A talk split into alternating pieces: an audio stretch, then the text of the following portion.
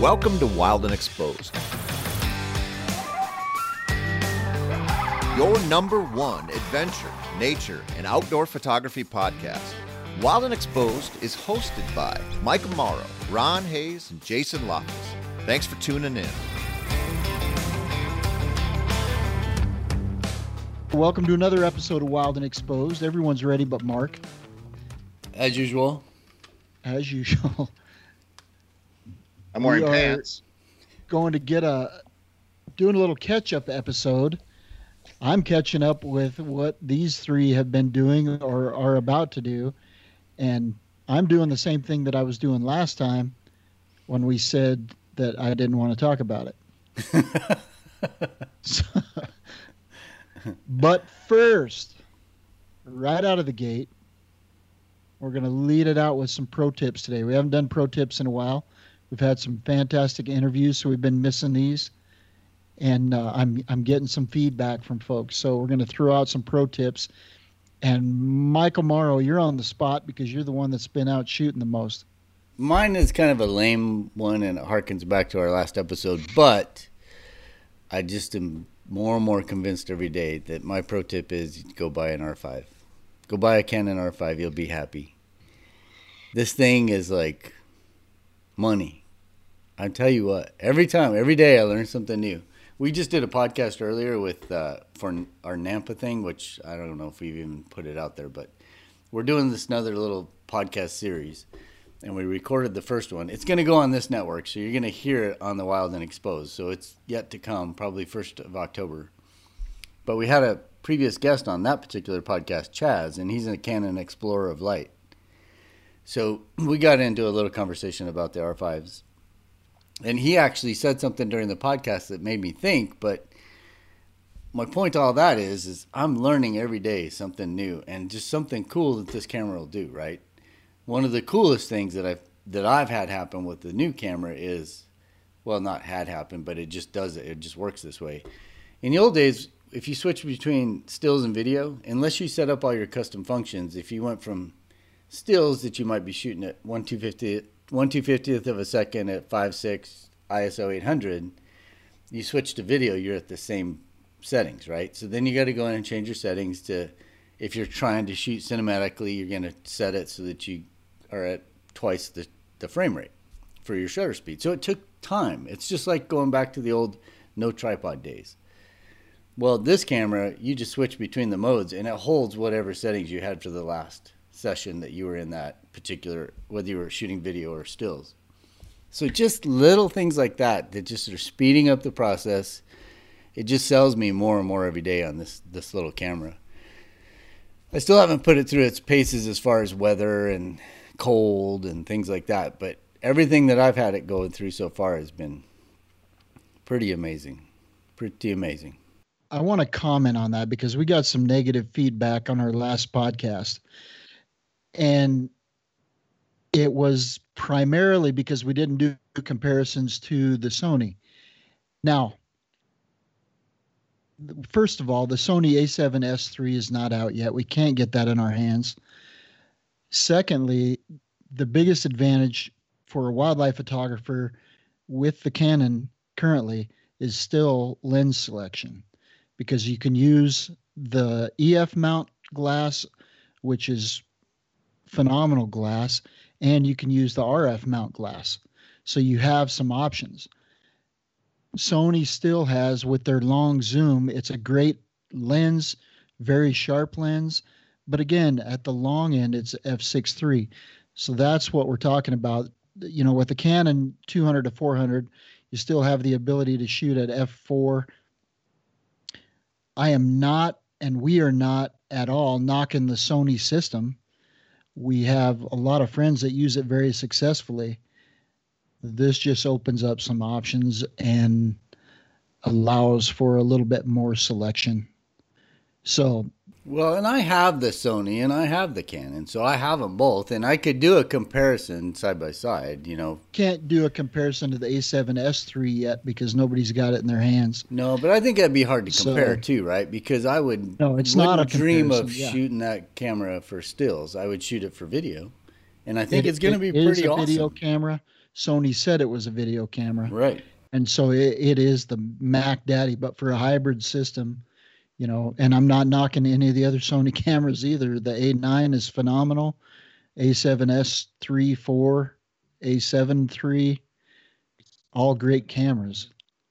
This just gives you more flexibility in shooting, and I think a little bit more cinematic potential for the on the video as well. Well, I think it gives you more if you're a Canon shooter, if you have that Yeah. glass. You know, exactly. that's the big thing because not very many people that are going to switch completely from a Nikon or from a Sony are even going to have that glass. So stay with what you got. I mean, if you got a 100 or 400 Sony or a 200 or 600 and you like it, stay with it.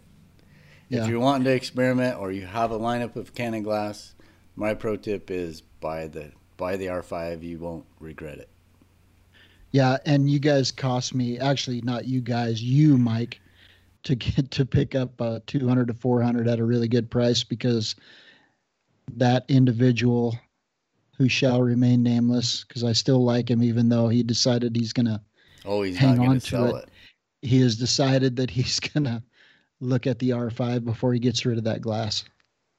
Smart Thanks to person, whoever Michael that is. Morrow. Yeah. Well, thank Did- you. didn't I appreciate kinda it. Mention that in the last pod. We kind of mentioned that in the last one, didn't we? I think that the prices are going to start to increase and people are going to stop trying to sell them. I, you know, And that we should have happened. jumped on it I- sooner. I was looking on Lens Authority today, and they have gone up a thousand bucks. Yeah, I bet the it release keeps of that going camera. up. Yep. hmm You know, and something for our audience. There are four of us here, and we have colleagues in the field that all shoot different types of equipment. We can simply share what we have and the experiences that we have. And thankfully, Michael was one of the first to get his hands on an R5, is in Alaska, in the field, and able to put it to use. So it was with enthusiasm that we were able, or Michael was able to do this review and share it. It was not to shelve any other camera company. with no Absolutely. there's no sponsorship. You know, we we we all have, for the most part, we have different brands and are successful with different brands. And this is an exciting piece of equipment and technology that's come out this month that we're able to give some insight on because Michael had his hands on one right out of the gate, and that was that was why And- we were And was in a great spot to test it. Yeah. Yes, absolutely. Well, and that being said, I have the Sony and I don't plan on selling it. I because I we use it for a lot of the commercial work and a lot of the guys that I hire actually have the Sony. I just feel like it's better to have consistent cameras across the board there. So I'm I'm not dissing that system at all. I I just had the Canon glass, got got a hold of the camera and I feel like it works. And if you're on the fence, I just my pro tip is buy it. But I really don't care what camera I have. I think you can make, and that came up in the earlier podcast today too. It's not about the camera. Ultimately, I mean, there's things that make it easier, but it's all about just take the dang picture. Well, there's so many elements, right, to the whole experience, and so much of this technology is changing overnight. It's just taking the opportunities to create outstanding images and, and putting it in more people's hands. It's easier now than ever to create outstanding work, and which is great for everybody. But there are many cameras that do it. But it's just exciting to see, you know, this the R5 mirrorless camera, what it brings to the table. It brings so much in that small little piece of equipment and honestly I, I felt the excitement and i still may end up putting my hands on one. I'm waiting to hear from a couple of friends reviews on the 1 to 500 but i have held back because i'm not traveling quite as much this fall. I will be shooting a lot but not as much as normal and i'm hearing rumors about another camera company that I've been with for a long time with stuff coming out next year. And some of those are pretty tantalizing from what I'm hearing in the rumors. So I don't need it today. It'd be nice to have the technology that the R5 brings to the table in my hands today for upcoming photo shoots. But there's Nikon's got some stuff brewing from what I hear, and so I'm I'm on the fence. I look forward to seeing the cameras firsthand with some friends uh, out west soon, and and see what more uh, up closer to the cameras and what they're getting, and, and and get more feedback that way too. But like you said, Michael, I mean I don't have any camera Canon sorry lenses, so I'd simply be buying one or two to go with this camera. And I don't want to switch all over, but for most of what we do, I mean, I can. It's not ideal to have different brands because of different menu systems and setups, but you know, you can have one of each. Anyway, I'm rambling on. I'm on the fence at the moment, but hopefully the rumors I'm hearing are true about another company, but it will take some time to verify that. Did I say the downside to the R5? Did we talk about downsides on that last podcast? I can't remember. I I don't know, but I I don't I I don't. You started with. I ordered another one, so I don't No, think we I- mentioned too many downsides, except for the menu system. Well, and I, I don't the even only mind thing the was menu the system. But that was something I was going to Yeah. mention on my Nikon on the fence pro tip for today. But other other than that, I don't remember you saying anything as far as a So downside. So here's the downside that I figured out. It can be fixed with money, but you know who has tons of expendable income. I'm running the fastest Mac laptop as of whatever this year, right? The end of or the beginning of this year. So they may have a faster one out now. I'm not sure, but it was the fastest you could get in January. I cannot play the 4K footage. That's just a kind of a bummer. You know, you just can't. Not you- even the 4K. no. The 4K HQ, I can't. I haven't shot in 4K, regular 4K at all. I just shoot everything in 4K HQ. And my computer just won't. You know, you import the clips into uh, Premiere and then try to play it. It'll play like the first three or four seconds and then it just stops. So the workaround is you just go in and create proxies. You edit with your proxies. And a proxy, if you don't know what that is, it just makes a smaller file.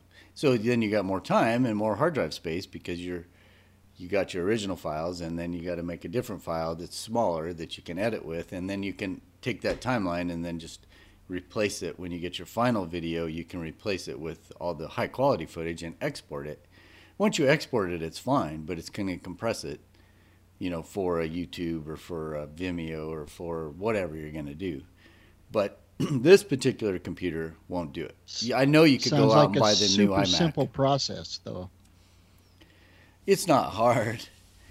Yeah, I actually haven't done it. I actually I've done it before, but I'm gonna need to go watch a YouTube video to figure out how to create the proxies. But the downside is I'm gonna have to buy more hard drive space, right?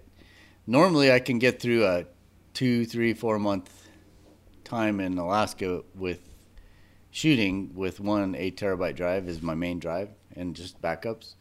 So I don't think I could do it if I start making proxies. I don't know. I, I don't know. I guess it depends on how big these proxies are, and how much you shoot too, right? That is an issue. But Yeah. so it's that cost thing, right? You cannot view. Now I think that'll change the next couple of years. Computers get cheaper. Everybody's upgrading. Well, most people upgrade computers, so I mean it's just going to naturally. And I've dealt with this problem the whole time. Red, you can't do the same. I can't watch it with red. I can watch it at one sixteenth resolution, but um, that's just the way it goes. But that's the only downside I've found so far that just is kind of frustrating. Because it'd be cool. I mean, when you're editing a project, it's just super cool to see the actual footage and how sharp it is, and you know, make sure you're telling that right story based off the footage that you have, rather than looking at a really pixelated, low res version and saying, "Is that totally sharp?" I don't know. You know, that kind of thing. You're just, but you can solve it with the proxies. Or a $30,000 computer. Well, I think you could probably do it for 10.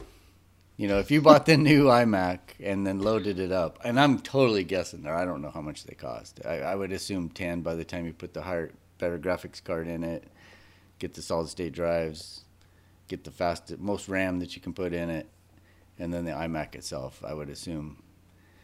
You know, or you could go buy the Hot Rod, which, you know, Apple, what, last year they came out with that super fast. Um, But what? That's can. 50 grand, right? oh, yeah, I don't even know. You share that with 50 of your closest friends. right. Yeah, I don't even know how much those were. I think you could get one for sixteen or seventeen thousand.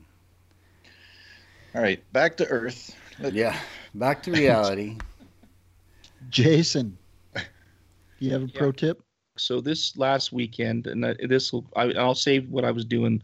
I was out shooting this last weekend, and I had my Sony. And on the, on the last episode, I talked about potentially looking at the R5 and selling my Sony for some of the issues that I found with the Sony, just personal things. Um, you know, it's interesting. So I kind of made the decision. Well, not kind of. I made the decision to go ahead and get that R5 and the 100 to 500 and give it a shot. And I did sell my Sony and my two to 600.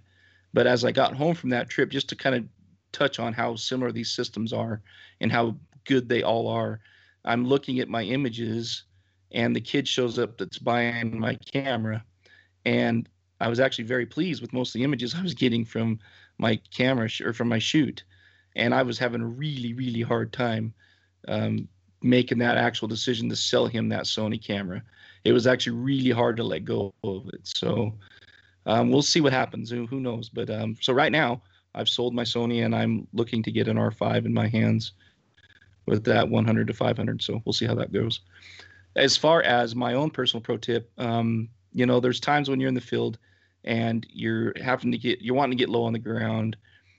And a lot of times you're either laying on the ground on your stomach or you're sitting on the ground or you're kneeling down. And a lot of times for me, because I'm old, I'm laying on my stomach it starts to hurt my back after a while. Kneeling down, my knees just aren't made for kneeling. I've proven that time and time again. If I kneel down for about five minutes, I can't get up. And sitting down can be very uncomfortable on your back.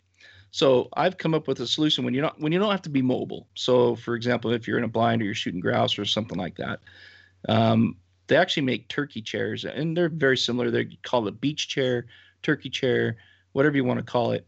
But they're a really they're a very comfortable chair that's that tilts back just a touch, and they're made for um, you know beach going and turkey hunting and things of that nature and you can set that thing right on the ground and it gives you a really good low perspective and it makes it very comfortable i've used one of those for shooting grouse and some different things and uh, shooting the owls the burrowing owls and super super comfortable super easy they're about 20 bucks a piece and i sat there for two or three hours at a time and never had a single problem so very comfortable so that's my pro tip something else that you can maybe pick up and add to your photography gear bag um, for certain types of shoots. It, it doesn't come in handy if, you have to be mobile, but if you can, if you're going to just be sitting there, it's a great solution. I'm a huge proponent of that. Anytime I know where I'm going to be in one place, I always take a chair of some sort. You know, no matter what. If you want to get low, a regular you know camp chair doesn't work very good, but it just makes you sit longer, right? It just gives you that much more opportunity to just wait it out and wait for that whatever you're waiting for. Yeah, yeah, especially if you don't want to be moving, if your subject is sensitive to movement and that, you know, if the longer you can stay comfortable and stay still, the better off you're going to be too. So it works really good too if you put a ghillie suit on, right, Mark? Yeah, and I was going to say, I mean, it's too bad it's today's story on Instagram, but you know, Michael Morrow was showing us how you can be really comfortable in the field as well. you just lay down on some on some tundra, some, yeah, on some moss, yeah.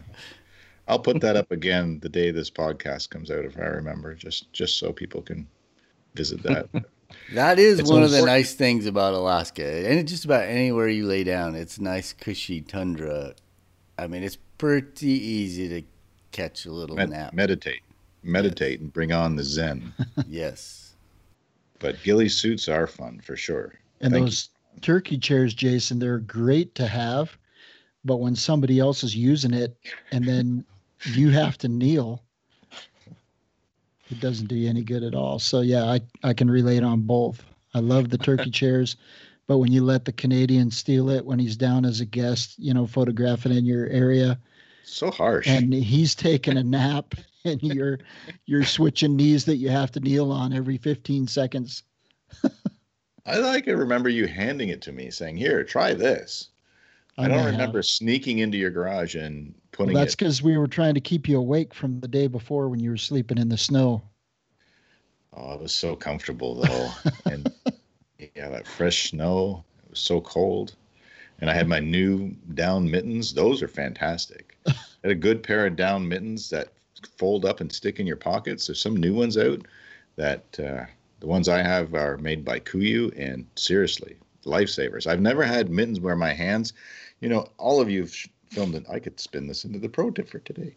There all you of go. you who have filmed out in winter at some point will get freezing fingertips.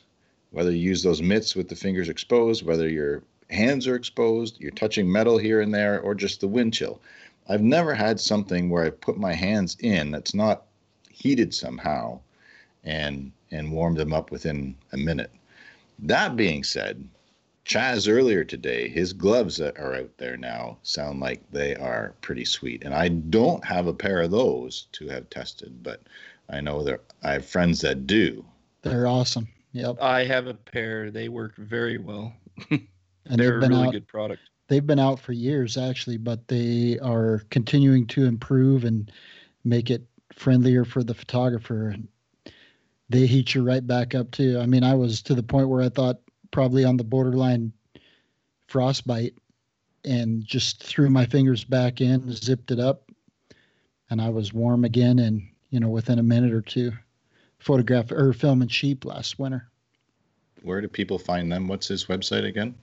Uh, Heat Three Systems or Heat Systems is the. the I'll put a link in the show notes. Uh, he told Yeah. us Yeah, that that's yeah. tho- because those- he said they totally revamped that that uh, website too. So, Yeah, but yeah, I have a pair, and they are amazing. there's a How am I the Canadian. We'll one? put the Canadian Canadian link and There's a Canadian uh, link, and I don't have a pair. U.S. link. I bet you could call Chaz up and get some Hundred sort and of eighty nine pro dollars. You can get a pair. This is a test to see if Chaz Charles Glatzer listens to our podcast on a weekly basis. if so, just saying, Chaz. Potential ambassador. Okay. That was a Um, good pro tip, though.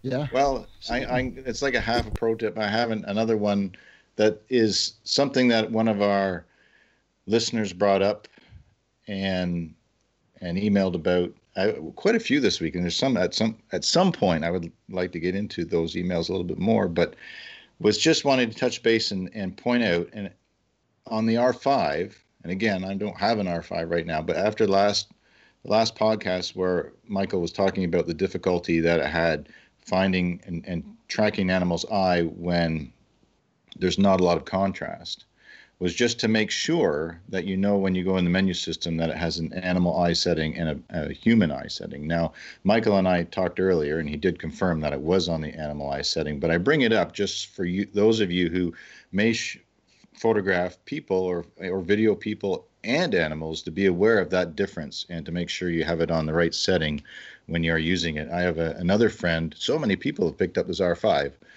Lots haven't. I'm not just saying that, but um, another guy I know picked one up. Actually, no, he was shooting the R6, and I, he had that on Facebook and Instagram of waterfowl, and he was saying he was super impressed with the tracking on the waterfowl that he was photographing. So just be aware in the menu system there is a difference between photographing people and animals for the eye tracking setup. Good one. You know, you got to remember the other way too, because if you're got it on animal animal setting and you go photograph people, you want to switch it back. Well, you don't want the people you're photographing when you look at the image and show it to them and they look like a look like a bear or a zebra or a giraffe, right? I guess it depends on the person you're photographing, but we'll leave it at that. And if there's a ghillie suit involved, All right, so I've just got a quick one, and since I have been stuck where these guys have been out, I've been stuck. I've done a lot of re-editing, uh, gone through some images that I've edited in the past, and and your, you know, as time goes by, your editing skills, your tastes, your your kind of uh, uh, what would you call it? Your style changes a little bit. And so I've gone back through several images, actually several thousand images, and done some re-edits on those. And um, I would say that I've I've come up with a few things, and I think it'd probably make a good YouTube video, just to do you know my top five tools in Lightroom uh, for editing wildlife. But I I want to challenge you guys as you're editing to try out some brushes, utilize the brushes and utilize the luminosity masking capabilities or color masking capabilities in Lightroom. It's the more and more they grow and the more advantages you know they add to Lightroom. You still cannot work in layers, so there's still you know like Mark primarily um, edits in Photoshop, and there's still times where you have to go into Photoshop. Uh, but they've added more and more tools into Lightroom that have made it kind of a one-stop shop and um, you know just enhanced what's already there. So I would say, you know, use those brushes, find just these little subtle nuances. You know, you've got everything lit well on this elk except maybe a cheek. So just go in, add a little brush to the cheek of this elk, and then just add a little bit of light to it. You don't want light added to the entire image, but that one spot is going to make a big difference in your in your finished product. So those are that you know that's just one potential area where that could be utilized. But the uh, the luminosity and color masking capabilities have been a game changer with that software. So if you are somebody that likes to go in and you know I don't I don't edit every image heavily. I don't edit many images heavily, but where I have found I can I can get through an image pretty fast with the tools that are in Lightroom right now. And I think that probably is a good you know would would make for a good YouTube video just top 5 tools for editing and li- editing wildlife in Lightroom. So we'll make that happen. Can I hire you to do my images? you don't do anything to your you don't have to do anything to your images. They're all perfect. I know. Light is always perfect. Man, I have not even touched that stuff. I want to. I just am scared to delve into it because I know it's going to take some time. Yeah, I guess that's a good winter thing, right? It is a good winter project. Yep, for sure. The camera raw in Photoshop has really expanded in the past year or two. A lot it more, has, yeah. A lot more versatility that I find can work images through the system faster too. Does that mean it's faster, the camera raw thing? I think just having more sliders and more tools that are specific rather than more broad application helps speed it up. Yeah. Because images, you know, a certain image might only need two or three of the sliders adjusted. Um, so I, I, appreciate that. Um, what's the right word? Well, it's more specific, but it's it's more detailed as far as what you can do to an image with the more tools that are on there. Is that hard to learn sense. because you've like for me no, it's every time they Lightroom, introduce sliders. a new is it in Photoshop? Camera raw, yes. Oh, camera raw. So that's different than Photoshop. Essentially, what right. Camera Raw does is it pulls it up in Photoshop, and it looks a lot like the sliders that you have in Lightroom. So you can do all your pre-adjustments before it like brings it into Photoshop. And that's a non-destructive. Like you always maintain the raw. It's not like doing anything. It's yeah. just showing you what those things have done before you bring it into Photoshop. Yeah, my workflow is I'll open the raw in Camera Raw. It goes into Photoshop and then it's exported as a 16-bit TIFF. So, Mark, on, on when you prepare an image, start to finish. Let's just say you have one image, you're going to take it through your process, and I just want you to average it out because some take long, some take short, whatever. Start to finish for your process, what would you say the average amount of time per image is? Five minutes. Once it's on my desktop, yes. Once it's in, so I access through Bridge. Once I see it in Bridge to done, my guess would be five minutes an image sometimes less. Some well, yeah, ah, it's such a hard thing to guess. You think I do this so often. There are some that I might spend ten minutes on. But then there's some that you spend no time on, right? They're all a few minutes. They all they all take. I do them individually, so I don't batch as much as that's old school. I'm I'm old school by not batching. No wonder so. it takes you six months to edit. I take a lot of pictures. Digital's not helping with that. I think that many more now. Well, it's so rare not to get a shot now. But there, it, we're also. I feel I'm so much looser in in as far as not always composing as well as I would have historically on a tripod. I like the fluidity of, of handheld, but my horizon's not always right because of that. That's another thing in post that can be quickly fixed. So no stress, especially on a 45 megapixel sensor. My horizon's off. That's no big deal. Yep. But all of that takes time in the images. And with raw images, they are not sexy when they're shot. They all need some kind of doctoring before they go out the door. Just whether it's color or contrast, all the brightness. I mean, that's the wonderful thing about raw is all that latitude where, you know, we know what we saw and we can recreate that in post, but that does take that time and patience. I think and, we need to do what Ron says. I think somehow, some way, we need to do a, some sort of a podcast, video podcast, where we show because we attempted that once before with Jason and Ron. We were actually going to critique some images, and and I thought I did a lot. And I'll say my images, if I am not done in thirty seconds,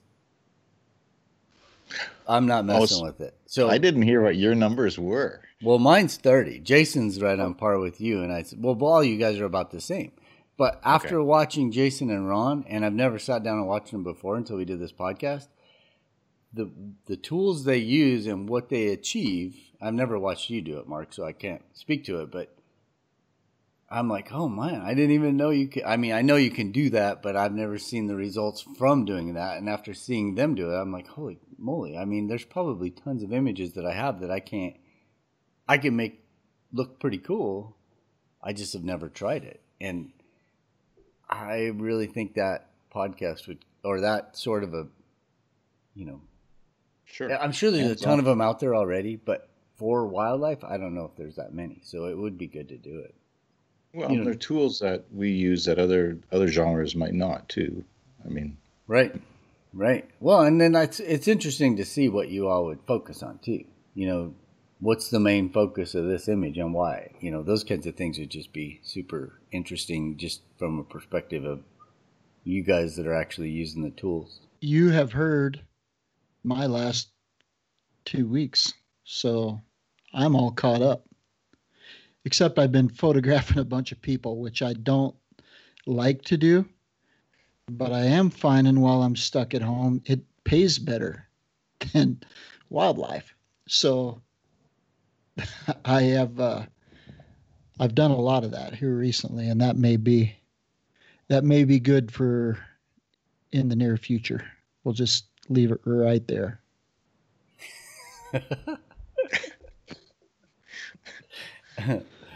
Well, I don't know. I you had a comment on a text chain that we were running earlier, and you said you were doing some southern Wyoming elk, and Jason said, "Was that pronghorn?"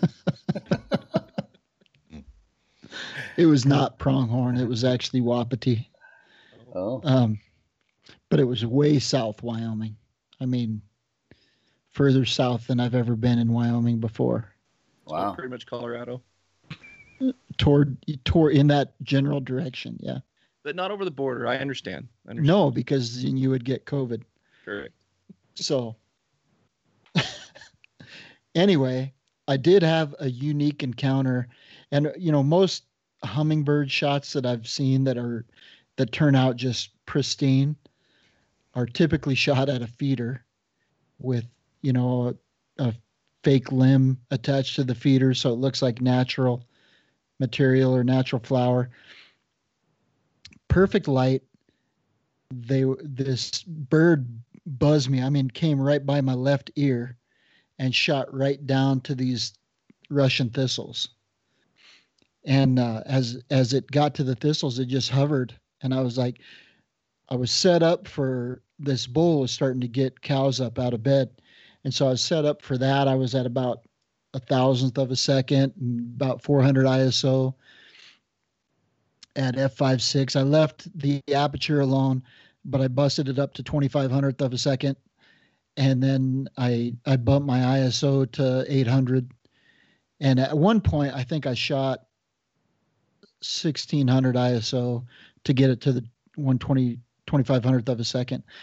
But I got the best hummingbird shots I've ever gotten. This thing was hovering, and it was I just waited because it was going from flower to flower, and I waited until I had one that was kind of facing perpendicular to me, so that the bird would be, you know, exactly perpendicular. And as soon as it got to that flower, I busted off about 40 images, and I got three or four. As you know, if you photograph hummingbirds, and the background was, you know, the thistle was far enough away from the grass that was behind it that it just gave this perfect tan bokeh. And those images turned out really sweet. They So I was happy with that. Didn't and you I put got- one of those on Instagram? I did. Yeah, I threw one up just because it had never happened before. So I thought I would throw one up there. But I, uh, you know, I did get some great elk images that I was happy with, but probably the the shot of the trip for me was that hummingbird, just because I've never had that kind of success without any enticement whatsoever. That thing just buzzed the tower and boom, just posed right there in front of me, hovering. So it was pretty neat. We'll put a we'll put that picture in the show notes, but you can check Ron's Instagram if you want to see it right away. I'm going to put it on the Wild and Exposed Instagram too. because he was guilt tripped. No, no, because it's fantastic, and now there's a story behind it that that makes it even more exciting. I love. It. Yeah, it was a it was a fun shoot. So yeah, check it out on Wild and Exposed or Ron's Instagram, or both because there are different images on them. It's worth the visit. So I want to hear Jason's story because I'm missing every year. I miss the elk rut, and I did it for so many years, and now he's been down messing around with them, and actually had some interesting weather, right? So the ride home alone will take a while, but um, it's funny that Ron brought up the hummingbirds. I actually had an opportunity to shoot some hummingbirds here, and it was literally the night before I left to go to Colorado to chase some elk around. And very similar situation shooting thistle and shooting some purple flowers and stuff. And it's the first time i'd shot hummingbirds naturally with natural flowers and stuff instead of you know hummingbird feeders and stuff. So that was really that's i've done it before with feeders but challenging thing to shoot if you've never shot hummingbirds before. And i had this image in my mind from a friend of mine julie julie argyle. She shot this hummingbird photo where there's a lot of times when hummingbirds are feeding and those that have shot them will know this that the they they kind of um, they fight over who gets to feed on what flowers sometimes. That then sure it's just a posturing thing it's a dominance thing. But the one hummingbird will come in and bump the other one away. And so that there's a, this split second of this interaction between the hummingbirds. And she got this amazing photo where the hum, one hummingbird is upside down the other hummingbird's on top above it and they're facing each other with their wings just in a really neat position but to understand what it takes to get that shot is just incredible because, first of all, you're more than likely shooting in a pretty low aperture, and you've got to have both those birds to get them perfectly sharp in the exact same focal plane or very close. And especially like Ron was saying, alluding to, you know, getting your shutter speeds up where you the action. So, anyways, I had this idea. I was going to go out and recreate that image, and I failed miserably. But uh, she might have that on her page if you want to go check her her Instagram out, um, Julie Argyle. But uh, then I left and went to Colorado, and I spent the weekend with my wife and my son over there, um, chasing some elk around, and had a great, great few days. Um, the rut is definitely going, and it was really exciting to get out and get um, spend some time with some elk. And as I alluded to earlier, I had uh, both my Nikon and my Sony, and I was pretty happy with the images I got from both of those setups. Uh, the last day I was there, before I left, a very big storm hit, and it basically hit from Wyoming clear into. It hit. Did it hit into Denver too? I think it did. I think it went clear down into all basically all the way along the the Denver the front range there, all up into Wyoming and and all across Wyoming actually. Um, there was snow that I fought on the way home for for quite a ways, but it made for some really good shooting conditions on Tuesday morning and uh, I had to stick around and try to shoot that, obviously. So I was actually having a hard time driving away from that situation because I knew that the rest of that day and uh, this morning was just going to be incredible. And that absolutely turned out to be, as I have a couple of friends that were still over there shooting those situations. Uh, but as I headed home, uh, everything looked good. And I got up to Laramie, and that's when the closure started to happen. So I was in my Subaru Outback, and uh, this is we are not sponsored by Subaru, but uh, here's a plug for the Outback. I'm telling you what, man, I I put that thing through the ringer. I had that thing. We went over some some passes, and because I-80 was closed, I just was gonna find my way home, and I followed the GPS, and it took me in places I've never been, and I probably never go again. I don't even know if I could find these places again, but I was at one point on about a hundred mile stretch of uh, dirt road that was going back and forth over the border between Wyoming and Colorado, and there was nothing out there but oil rigs and just flat sagebrush, uh, you know, prairie. And there was about a foot of snow on the road, and it was kind of slushy, muddy, and I thought I was going to get stuck. And there's no cell reception at all. So about halfway into that, I was thinking, what am I doing? I am, I'm going to have to lay this back seat down and actually sleep in my Subaru for the first time. Um, but fortunately, it performed great. It that all-wheel drive and the clearance got me through, and uh, my car was a lot dirtier uh, at the end of it. It was caked with mud, and it was funny. Right before I left, my son. It was my birthday over the weekend, and my son said, "Hey, Dad, your car's pretty dirty." This was before all this went down, and I said, "Yeah, I know, man." He says, "He said, okay, I'll tell you what. I'm going to wash your car for your birthday." So when when I got home, he looked at it. He's like, "Oh my gosh, what did you do?" I said, "Well, you said you'd wash it for my birthday, bud." So, anyway, he actually did. He actually took it and went today tonight and washed it for me. So he's a good kid. But um, but yeah. Anyways, I, I made it home safe. I got home about four o'clock in the morning. And uh, what time did you, you know, leave? Some of us. I, I left there at eleven o'clock. So what normally takes me seven hours to get home took me about 15 or 16 hours to get home. It was a rough, long afternoon, but and then I, what's crazy is I finally got through all that and I got back up to I I 80 at Rock Springs, and it was still closed. So I had to do more back roads, and got to Evanston, and it was still closed. So I had to basically camp out in Evanston for a bit until they opened it back up, and that's when I got home. But anyways, so it's been a, it was an adventurous Labor Day weekend for me. Was it that bad? So. Were the were the roads iced up, or was it just there was just so much snow it's, falling? It's the exact reason that I love and hate the first snowfall of the year because you you get the images, but then when you're traveling, everybody over the course of the summer and spring has forgotten how to drive in the snow, and so typically it's the accidents that close everything down because they get the plows out, but the accidents piling up and people sliding off and those kind of things had things shut down all across all across the state everywhere not just you know not just on the south where jason was. Yeah. Yeah and people people don't realize is i-80 is terrible for winter storms and they close it all the time because that wind is just constantly blowing. So what happens is the the plows will get going and they'll they'll try to stay ahead of it. But the wind's blowing so much that the storms are good, it just drifts more snow onto the road and just continues to cause really really bad conditions. So there was some of that going on too. I mean, I was hitting areas after even Evanston where there was some slick areas and slick spots where snow had been drifting and hitting on the road, and then as it cooled down in the evening, it froze some more. So but what was really interesting is as I hit the Utah border, it's like the snowstorm just just hit Wyoming. It didn't really hit Utah, but Utah got a really a really bad windstorm. It must have just been one on the edge of the of the storm system or something, and we got some really high winds. And uh, here around my my area, my hometown, there's a lot of power outages, a lot of trees coming down on vehicles and houses and cars, and it's a it's a pretty big mess. A lot of lights, um, uh, city lights and stuff out in downtown Salt Lake and Ogden area and stuff like that. So, been kind of an eventful couple of days for sure. So, tell us about what it was like shooting the elk in Rocky Mountain National Park because I heard all these horror stories about oh they're not they're going to close this down or they're going to shut this off or we're not going to let people in or what was it like were you able to get into the park you know i think everybody all the photographers have the same opinion about it and I feel like I think most of us feel like there's not good sound science behind their decision. It's more an issue of not wanting to deal with people. Here's my opinion on it. Looking at it from, you know, several years, and and we've all seen the parks for uh, a lifetime. Hang on, I'm going to move my mic.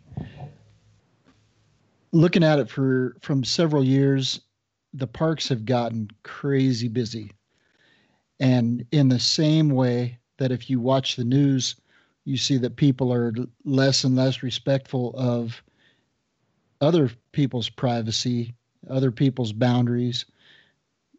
The same exists in the park. I honestly think that Yellowstone is probably about two seasons away from being Denali, and the only way you can get in there is on a bus.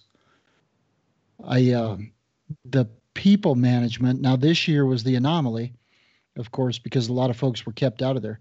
But the people management takes a, is so intensive that it is a true issue. Now, when I look at Rocky, I haven't necessarily seen the same thing because the vast majority of folks stay on the outside of those meadows in their camp chairs and they just want to sit and watch. And they're videoing with their cell phones and they're getting great audio because there's bulls bugling everywhere and just make kind of a family time out of it. I've honestly not seen or experienced a lot of photographers pressuring animals that cause them to move off those meadows. Those elk are going to stay there. They're going to do what they want to do. People back off when they get close. And uh, I guess that's where I do agree. I mean, I know that the the Park Service has issues with people management, and I think that that's they they say, you know, don't harm the tundra or don't pressure the animals or respect this, respect that. But I I don't think those are, like you said, scientifically proven issues because those elk are used to being around people. And it doesn't bother them at all that people are around. They go on doing what they're doing. They feed, they lay down and sleep. If an animal felt pressured, they wouldn't do either one of those things. You know, they'd be gone. So, in that respect, I think that they are they are blaming a group of people who's not necessarily responsible for an issue. And I, you know, I question those methods. But I do, you know, I do see that there are issues in the park that weren't there even five years ago, you know, in some instances. I'll add to that real quick. Um, so I was there last year and I did see some things happen where, you know, people the the average person that has a cell phone or an iPad or whatever, um, they did start to enter the meadows more and more. Usually, you would just see you know guy photographers with large lenses and that out in the meadow. But last year, I started to see a trend of more and more folks with cell phones and iPads, you know, wandering out into the meadow too. And there was a couple days where I did see a pretty large line of photo, or, I'm sorry, um, tourists with cell phones and iPads out there trying to get images and videos and stuff with their cell phones. And I think that might be part of what's driving this is just the amount of people that are starting to enter the meadow.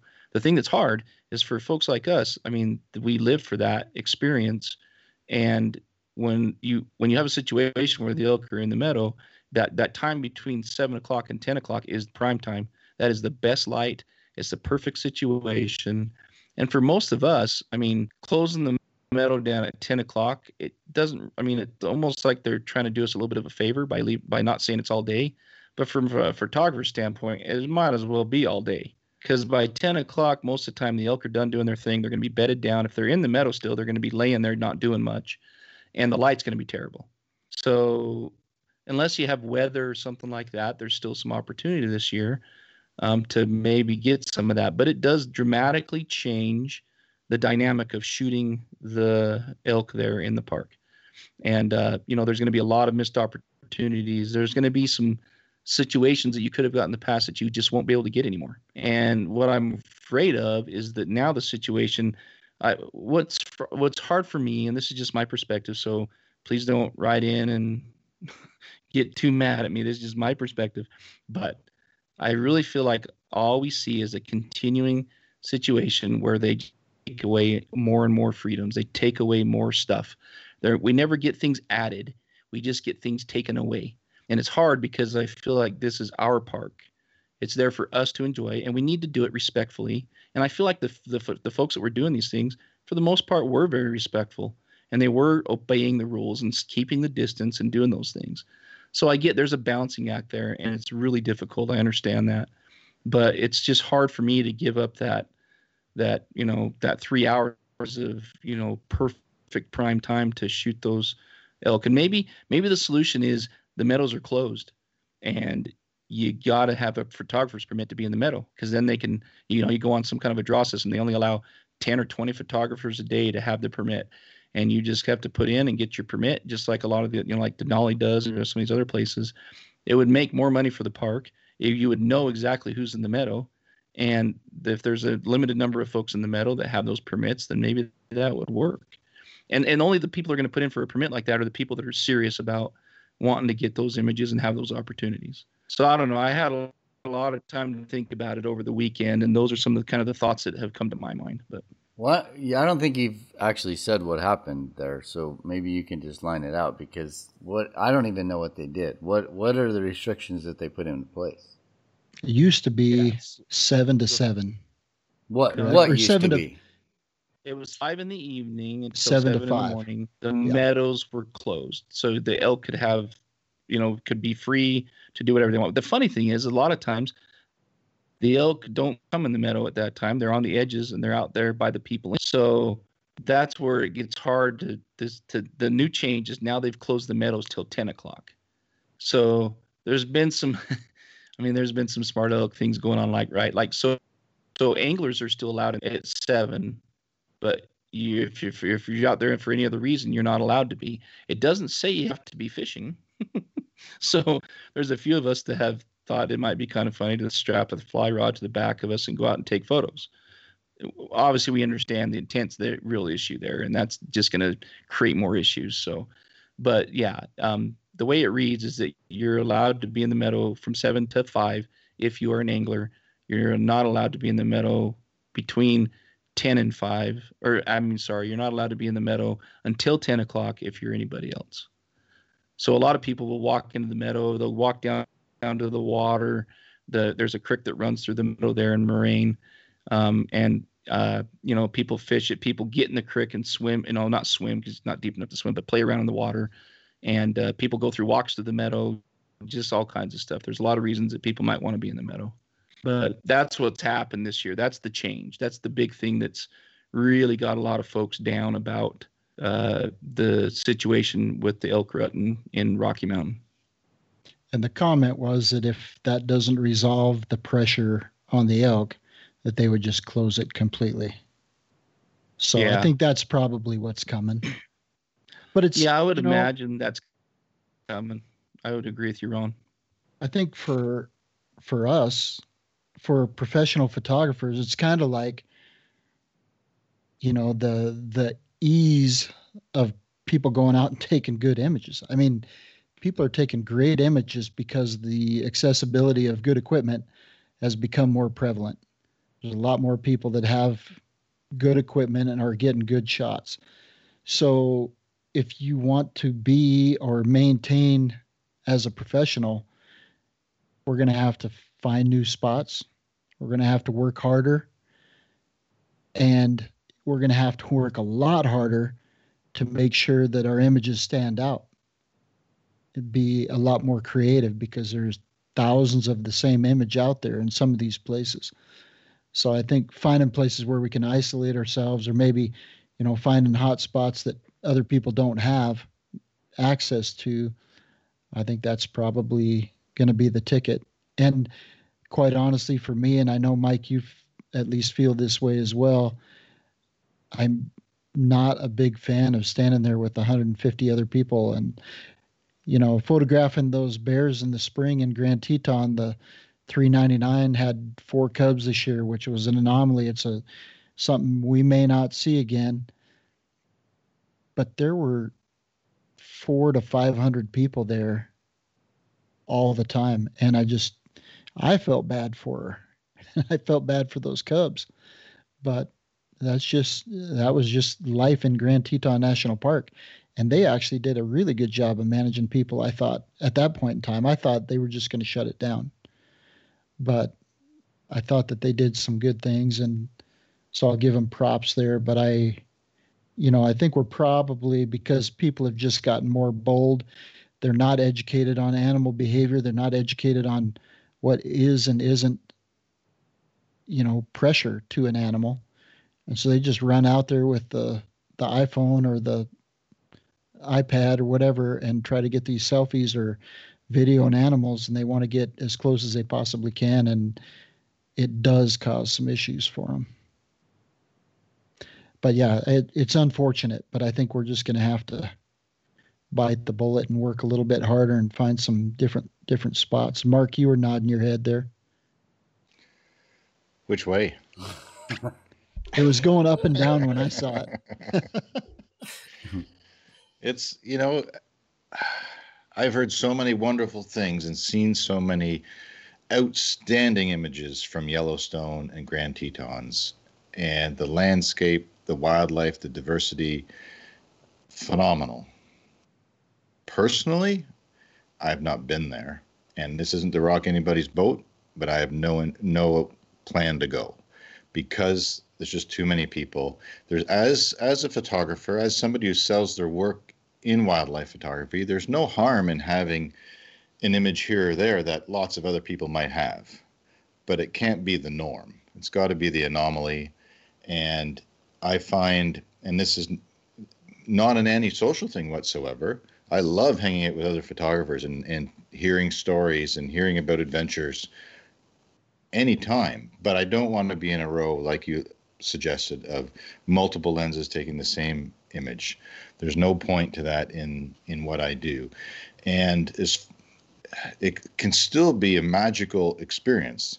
I'm not knocking that either, but in those group situations. But it's so hard with human population on this planet.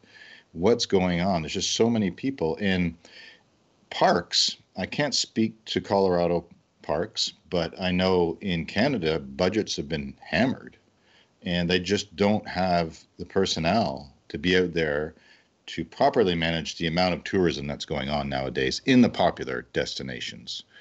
So there's that I can I can envision that boardroom difficulty. How do we deal with this because it's happening? It's unfortunate and I'm I'm not saying it's the right answer. The right answer is to fund the parks. They're making buckets of money from all these international tourists. Buckets of money. Fund the parks with proper staffing to manage this as well as possible. They can't cover all the bases. That's that is impossible. The number of people, um, wildlife that's near a road or crossing a road is choosing to do so in these places. They're typically habituated. They're, they're used to seeing people. They're they're not stressed by seeing people. They may be stressed by a bunch of people with smartphones approaching them. That's not acceptable. And that's education, and that's where the name of the game is now with these these untold numbers of people visiting these high concentration areas. So educate the people, put more money back into the system so there's enough staffing, not to necessarily find people unless it's definitely warranted, but just to teach them why this is not the proper behavior to show. So that's where I'm coming from. But at the end of the day, I'm going the other direction anyway. Not just the experiences I've had by going to they're not necessarily wilder places, but they're less populated by people. Because Yellowstone's wild. You go off the road and wander. Not that I've been there, but I, you know, I, the size of it. If you go a few hundred yards, you, it's wilderness. I would just choose to go where there aren't as many photographers, and it's a breath of fresh air. Um, and it's not a competition thing. But when there are only a few people somewhere filming this, it's it's more intimate and does have unquestionably more market potential and those opportunities are out there. The difference is people sometimes there's there's less um, information on how to do it. It's not as easy. It's not as accessible, but the reward for me personally is higher because of the effort put forward for those images. So I, I avoid those those situations and you know, there are some magnificent animals that you're seeing and, and photographing in these places, but it's just, uh, it just doesn't do any good to have a hundred images of that animal that a thousand other people or, or even 50 other people, sorry, have, have images of. It's, it's, it's just not the right situation for the most enjoyment as a wildlife photographer enthusiast. But, but the other thing on another spin is if education is there, and there's enough conservation initiative in these national parks, they can have such a positive effect on a big population of people if they educate them and move them in the direction to care about these natural ecosystems and the environment. If the education is there, there's better education on the ground, there's better online support for that, as well as staffing to make people understand or to help people understand what these animals are, why they're relevant for this ecosystem, and why this planet Earth is so amazing, they access so many tourists that they can move in a positive direction for what we're also passionate about here on, here on planet Earth. So, I mean, I it's a it's a difficult battle politically, I think, to see more money go there, but it would be great if if those tourist dollars were maintained in those systems to support that education and and yeah i mean the wildlife photography just like every other type of interaction in these ecosystems with more and more people getting involved. You know, if there's a lake that allows boating, how many boats are allowed on the lake? All these things have to be considered and and managed. But um, it's it's a I, I get the struggle. I, I feel it, and it's a, it's a frustration. You know, if you even in Algonquin Park, which is quieter in comparison, but still, I believe, has a million people a year visit or approximately. I'd have to Google that to be 100% sure. But, you know, you may be in a situation on a trail with an animal and people can come along walking their dog and talking, and that's done. But that you just move on, you know. But if you're dropped off by a float plane in Alaska with three or four of your closest, most trusted friends to share some time with, that's not going to happen. So that's true. That's true. Just a lot, like you said. I think it's an access thing for a lot of folks. You know what I mean? Absolutely. Not everybody can afford to get on a float plane and go to Alaska to have those experiences. You know, so. Well, or they do it less frequently, and and it's not to say they shouldn't go to these popular parks. They should, but it's also just recognizing especially on weekends or at, at favorable times of year, what is likely going to be like. Yeah. Yeah. So so I will say something real quick. In fact, I mean, I'm not against Rocky Mountain at all. I mean, it's a it's an amazing place, and the park system in general. I understand, and you're right, Mark. I think they they need to put more money that the park's making. The funds. I mean, I can't imagine they're not just making a ton of money with the entry permits and the fees and stuff. It's just how much of that's actually getting back into the park, and I, I am sure that's the issue. Um, but they do a good job in general. I'm not trying to dog on. It's just it's just a something that we're used to having and it just feels like in all these situations, because of the challenges, we just continue to have more and more things taken away, more and more access taken away. And, you know, at some point, you know, we've just got to do some things differently. And I don't, I don't have the answers. I'm just an average Joe. Um, but I sure would, I would sure like, I would sure hope that the folks that can make some of these decisions are taking it seriously and considering the the voice of folks like us to to try to do what they can to help make it a better experience for everybody. So, anyways, interesting conversation. and Mike's well, just sitting back there, he's shutting up because he's well, been up there photographing by himself. And and there yeah. are situations where, you know, I've seen them in different unnamed places, um, just because of the bureaucracy or the or the person in charge not necessarily want to deal with it, get shut down. I don't, you know, I'm not naming any places, but there are other places that are managed well, and and they are trying to figure out the best approach. But they're all yeah. different. Each case is different, and and you're right. I mean, if if it's a change that you that anybody doesn't feel is just, the best option is to write a letter to the people in charge and, and diplomatically approach them and, and see what what can be done to uh, create a discussion. Just in case, I mean, from my point of view, if they're not aware of of these concerns, it may enlighten them somehow, may give them a different perspective that might or might not change things at the end of the day. But at least they, you know, you you have the opportunity to share your your concerns. One thing you said, Jason, is give permits for people to be out in the in the uh, meadow. I think that's a cool idea. But then how do you educate the 400, 500 people that are surrounding there that meadow and they see you out there and they're like, well, if they're out there, why can't I be out there? Well, because you didn't stop and read the sign to understand that we applied for this permit 90 days prior, six months prior we paid money for this and we're out here to do a job. I, you know, I think it's all legit, and it would it would be a good system if there's a way that you could educate. I mean, I don't even think you could hand out at the entrance station a pamphlet and expect people to read it. Nobody's going to read it, right? Few people will. So I, it's just like a, I don't know how you get the, I don't know how you solve it. I mean, it's it's 100% population and loving our parks to death that is that is hurting it. You know, it's just I don't know how you get out. The only way to get out of it is what I used to do in Rocky was get as far away from every. You know, you still want to go there because the elk population is so big, so you got better opportunities. But I would gamble, and I would just say, you know what, I may not get a picture today, but I'm gonna hike in two or three miles, and it's 100% a gamble. You're not guaranteed sure. anything, but I'd much rather yeah. have that scenario than than dealing with the rigmarole. You know, I'm so cognizant of people seeing me do what I do too. Not that I don't, I don't care. Anybody can watch what I do. I just don't want to give the wrong impression. And I don't think I do purposely, but no, but I'm not over there talking to them. I'm not over there saying, well, I did this because of this and I did this because of this.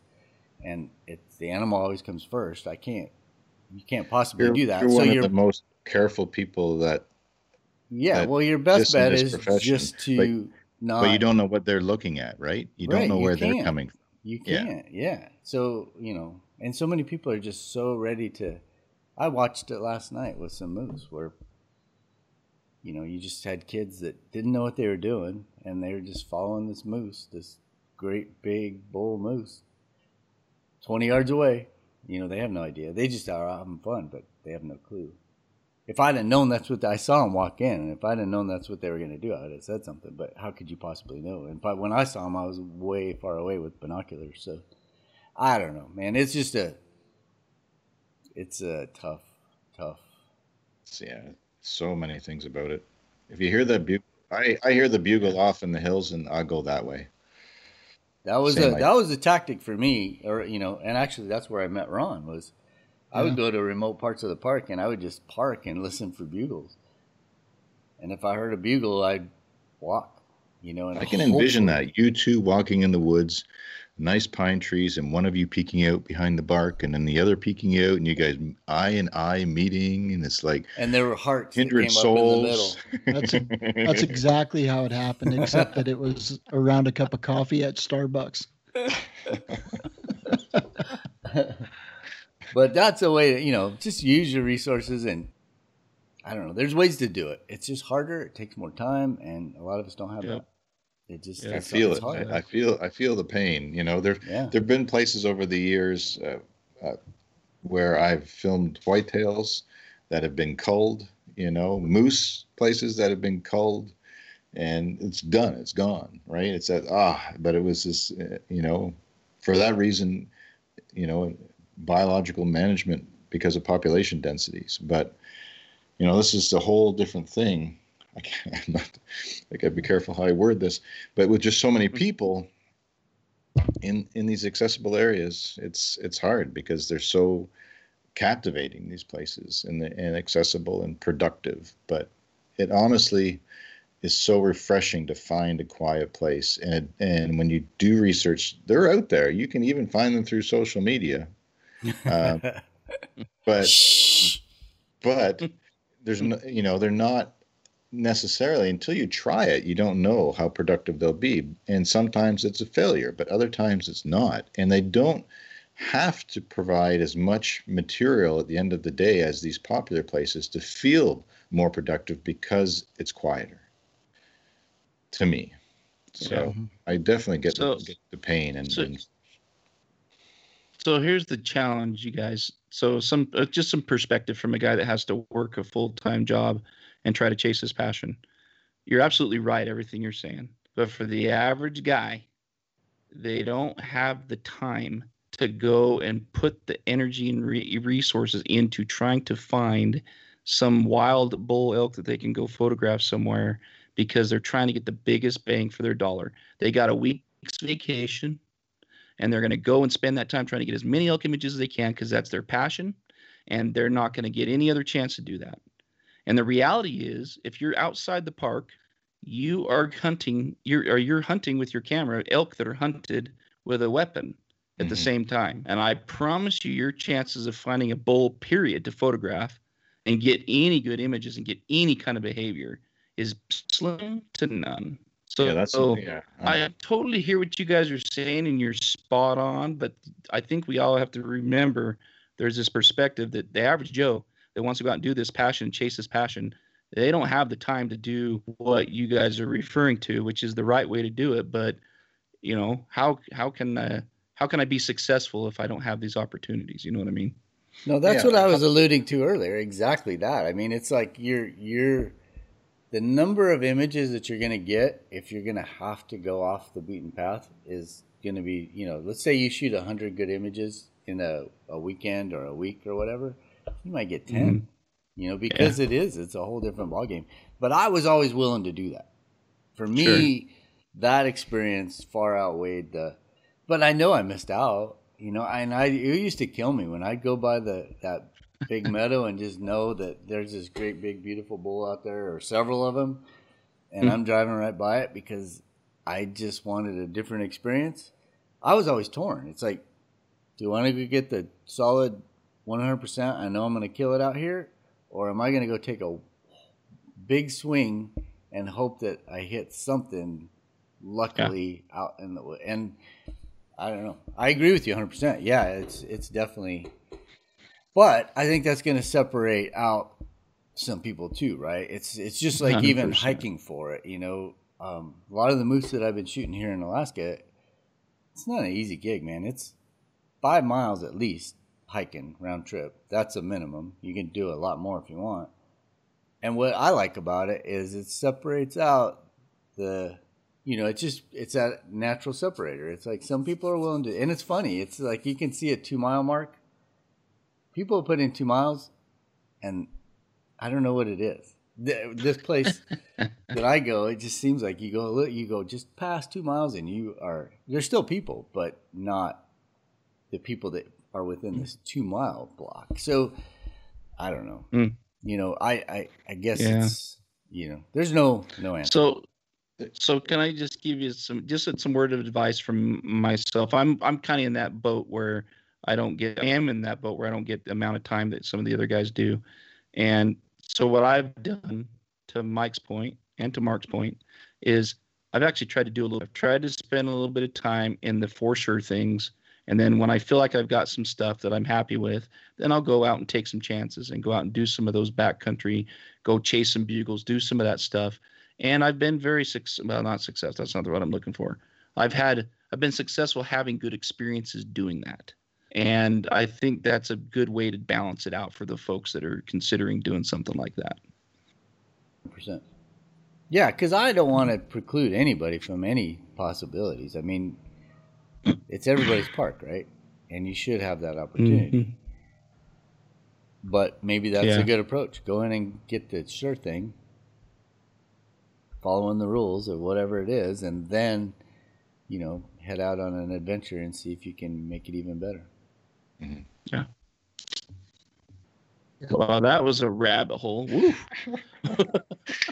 With And it's all this always this charismatic megafauna too, right? Because if we want to go shoot sage grouse, what you know, it's basically us, right? There's nobody out. exactly.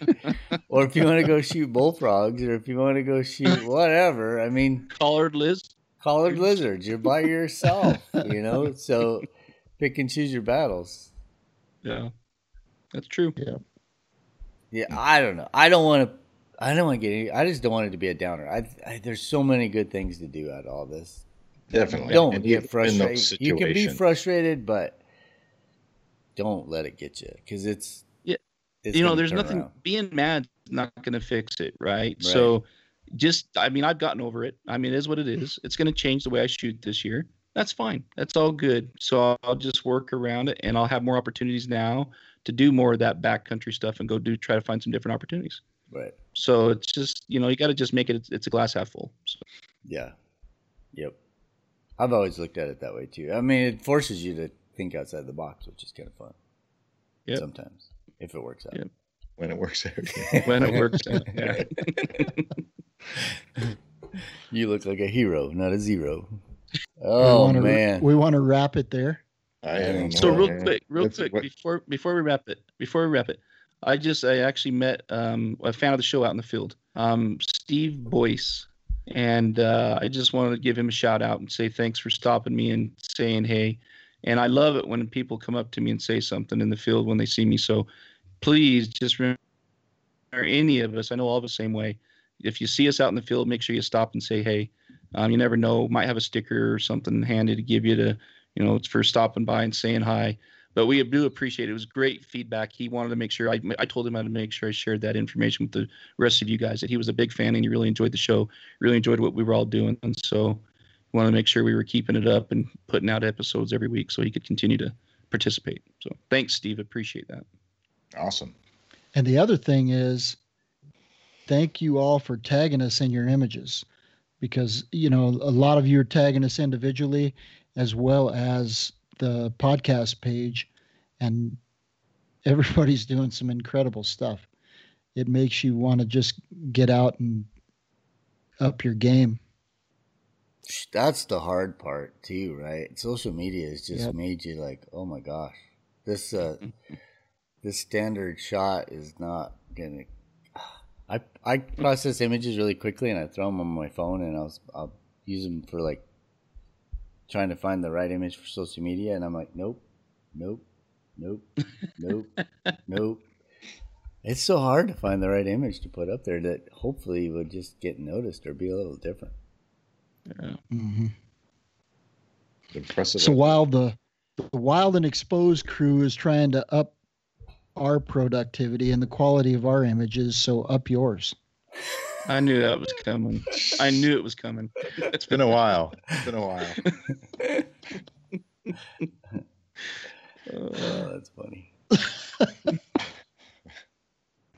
I couldn't right. And help on it. that It was a- note, Perfect. you know, it, it- there's been more every week. There seems to be more interaction with listeners, which is is definitely uh, Right. something we appreciate on all platforms and inst- on Instagram and, and YouTube as well. Comments and and for those of you that aren't aware, more and more of our content is going up on YouTube. So if you want to watch our podcast.